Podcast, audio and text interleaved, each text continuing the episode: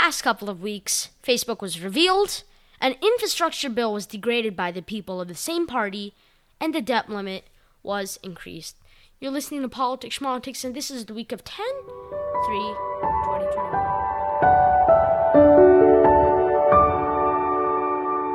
Hello, everyone. I hope you've been having a nice couple of weeks, and let us begin. So, debt is money that you have borrowed that you need to pay back. The US government has a debt limit for itself to make sure that the government doesn't borrow too much money, needed to pay military salaries, social security, and more.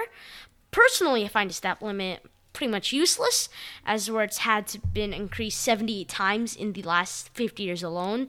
So what's even the point of having a debt limit if every time you near it you just increased the limit. Um, in World War II, the debt limit was about $4.5 trillion, um, converted into nowadays money at least.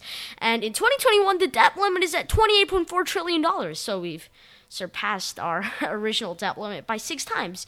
And yeah, just it's just another highlight on why I don't really even think we should have a debt limit. We can't predict our future. We're an ever evolving country with rising populations, and the needs are going to increase over time.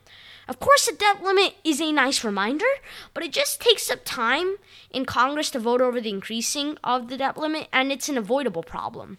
Plus, if we got past the debt limit without like raising it, and we just go past it, there's going to be a government shutdown, and the U.S. loses funds to pay for Social Security causes. But however, for now, Congress's main goal is to just raise the limit because all Republicans agree that they don't want the limit suspended but they don't want to be the ones to increase the limit either. Mitch McConnell, the House Minority Leader, so he's in charge of all of the Republicans in the Senate, said that if the Democrats want to increase the debt limit so bad, they should be able to do it without Republican support.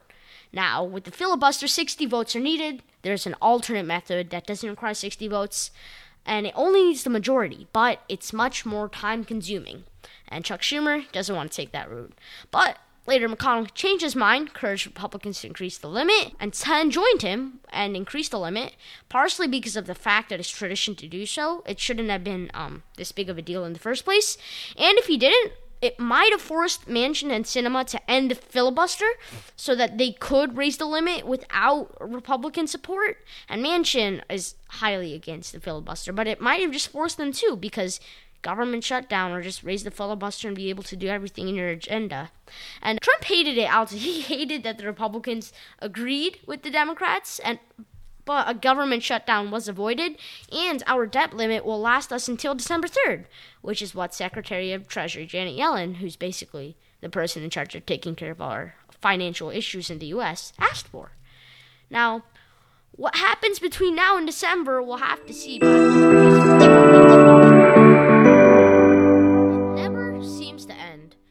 Infrastructure bill is in its final stages. The House hasn't passed it because the vote keeps on getting delayed until all the commotion will end and until all the Democrats can agree.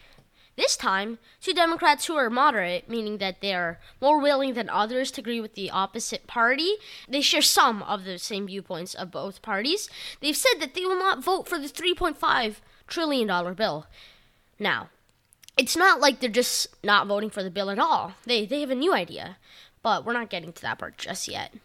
We did talk about the debt limit, and first in the early days of summer, I was like, yeah, go for it, go big or go home. Now there's a debt limit, and I realize that we don't have infinite money to spend on bills. Plus, inflation's prices are going up in gas, food, all items because of big bills. Janet Yellen said that it wouldn't last long, and I don't think it will but the infrastructure that we're facing now still isn't good, whether it will last long or not. So it makes sense when Joe Manchin and Christine Sinema, those are the two moderates who I said in the beginning, think that the bill costs too much.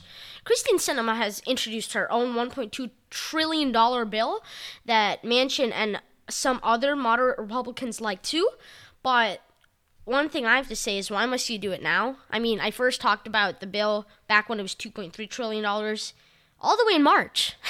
and uh, now we're in October, and you decide to bring up the topic of the infrastructure bill and changing the price. I mean, couldn't this have been discussed earlier? Why now? Why all this last minute drama that we could have done months ago? Joe Manchin, he's already been a humongous cause of frustration in the Democratic Party this year. A thing I like to do is look at political cartoons, and a lot of them are mocking him and his indecision and how he like how he makes a lot of votes go bad or just makes it harder. And so yes, he's caused a whole lot of frustration. Democrats barely have a majority.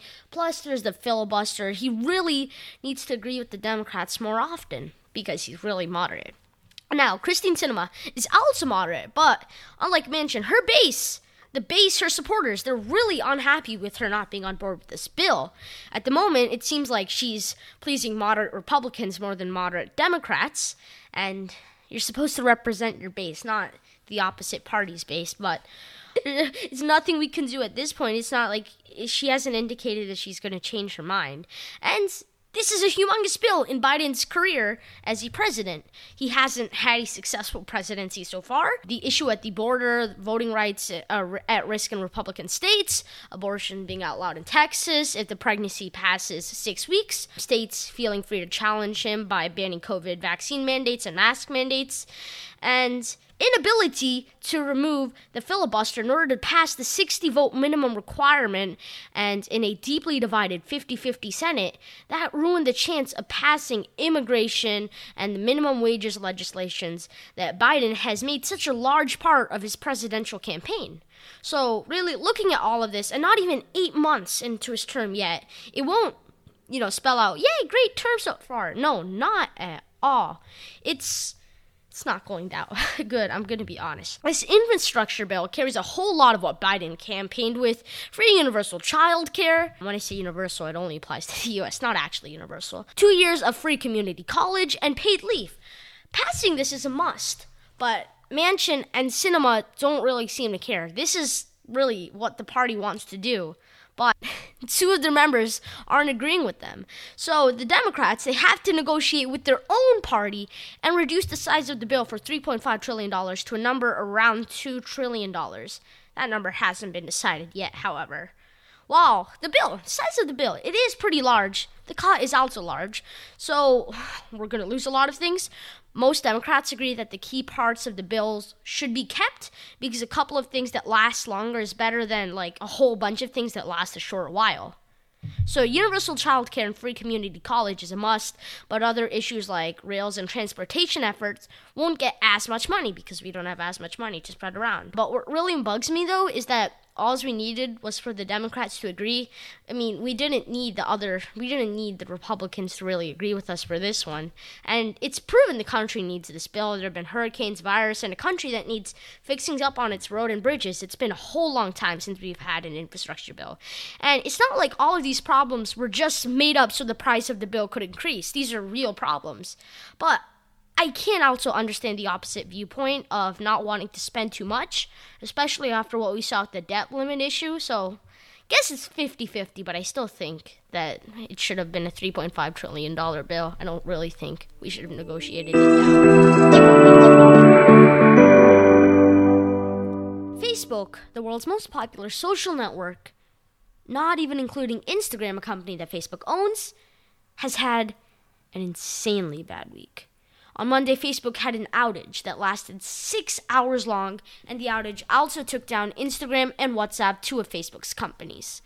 The next day, a whistleblower, which is a name for a person who can prove or provide evidence of corruption, bad deeds, or bad intentions in a company or organization, exposed Facebook, claiming with a substantial amount of evidence that Facebook angers people around the world and makes 32% of girls feel worse about their bodies, spreads negative content, and Facebook knows all of this but they choose not to fix it because Facebook cares more about profit. And it's it was also said that this goes to the top. Mark Zuckerberg himself knows about this. Now, it's not really new news that social media is bad for mental health. Even in our middle school social emotional learning lessons, they teach about the dangers of social media. There are hackers and scammers who want your info. It's addictive because it's coded to recommend things that you are most likely to enjoy or click on. And just like the real world, there are good and bad people, with one big difference. In the real world, you can choose to stay away from certain cities, states, or countries because of high crime rate. But on the internet, it's not as easy to do that. In fact, there are people who had their normal lives changed forever because of they've gotten sucked into conspiracy theories and conspiracy groups on the internet. Also, this isn't Facebook's first time being the main issue at Congress. Mark Zuckerberg, um, the guy who created Facebook, has had to testify at Congress numerous times, once when it came up with the issue of Facebook's perhaps selling user data to companies. The other time he went to the Capitol to talk about new cryptocurrency, which is, in simplest terms, online money. But he really didn't get to talk too much about cryptocurrency, mostly questioned him on his methods of dealing with competition, hate speech, and the other hundreds of problems with Facebook. Now, the whistleblower Frances Haugen is a former employee at Facebook, and she was a product manager, so she does have inside information and lots of secret documents that she got before she resigned. But even though it's easy to point out that she's not lying, she has an insane amount of evidence, it's just that she doesn't really have the qualification. I mean, she's a product manager even though many employees agree with her, she's a product manager. She hasn't really had meetings with high-ranking um, people at Facebook, so that that's where the doubts come in. But really, the only thing that Facebook has said is they're pointing out minor mistakes and point out her lack of knowledge of something she was talking about, especially the algorithm, the way Facebook was coded. But that's really it. And in fact, she's so trustworthy that she's now going to testify to help Congress figure out Facebook's role in the Capitol riot. All in all, there are good aspects of Facebook too, and social media in general. It's not only Facebook. It does help connect people around the world, family and friends. And despite the downsides, Facebook um, has known about its downsides, and it hasn't worked hard enough to fix them. But will anyone really even care about this? You know, Social media can be a good or bad thing. It depends on how you use it. And Facebook could be a good thing, but currently it's a bad thing. And this has happened many times. Facebook has been through tons of controversies. You know, with the data, the selling the, of the data was a humongous controversy. But there's still billions of users on Facebook. Will anyone really even remember this like three months from now? I mean, I guess no one cares because our own politicians they're not setting role models and deleting their accounts from the platform until Facebook changes. I mean, I know like they're not getting banned, but when Trump got banned, we saw how many people left Facebook. Why don't our own politicians set an example, delete their accounts and, you know, lead the population to follow them? I mean, I guess that's a pretty good idea. Of course, maybe that won't make Facebook like change a whole lot, but it will make them change and change is better than nothing at all. Plus, Facebook has been in controversies like this many times, hasn't hurt them too much because people forget. But for now, this is a big deal. But will anyone actually remember this in a month or two? We'll see. So that was pretty much it for this week on Politics Politics. But you could also continue. You could help make this podcast bigger by joining our mailing list. All you need to do is send an email to politicspolitics2020 at gmail.com and I will add you. You will get an email every single time I release a new episode. You can also rate us on Apple Podcasts. That would definitely make this podcast become bigger. And you can spread the word. Share this with your friends, family, cousins, grandmas, pretty much anyone you want to. This was Politics Schmaltics, and this was the week of 10 3 2021.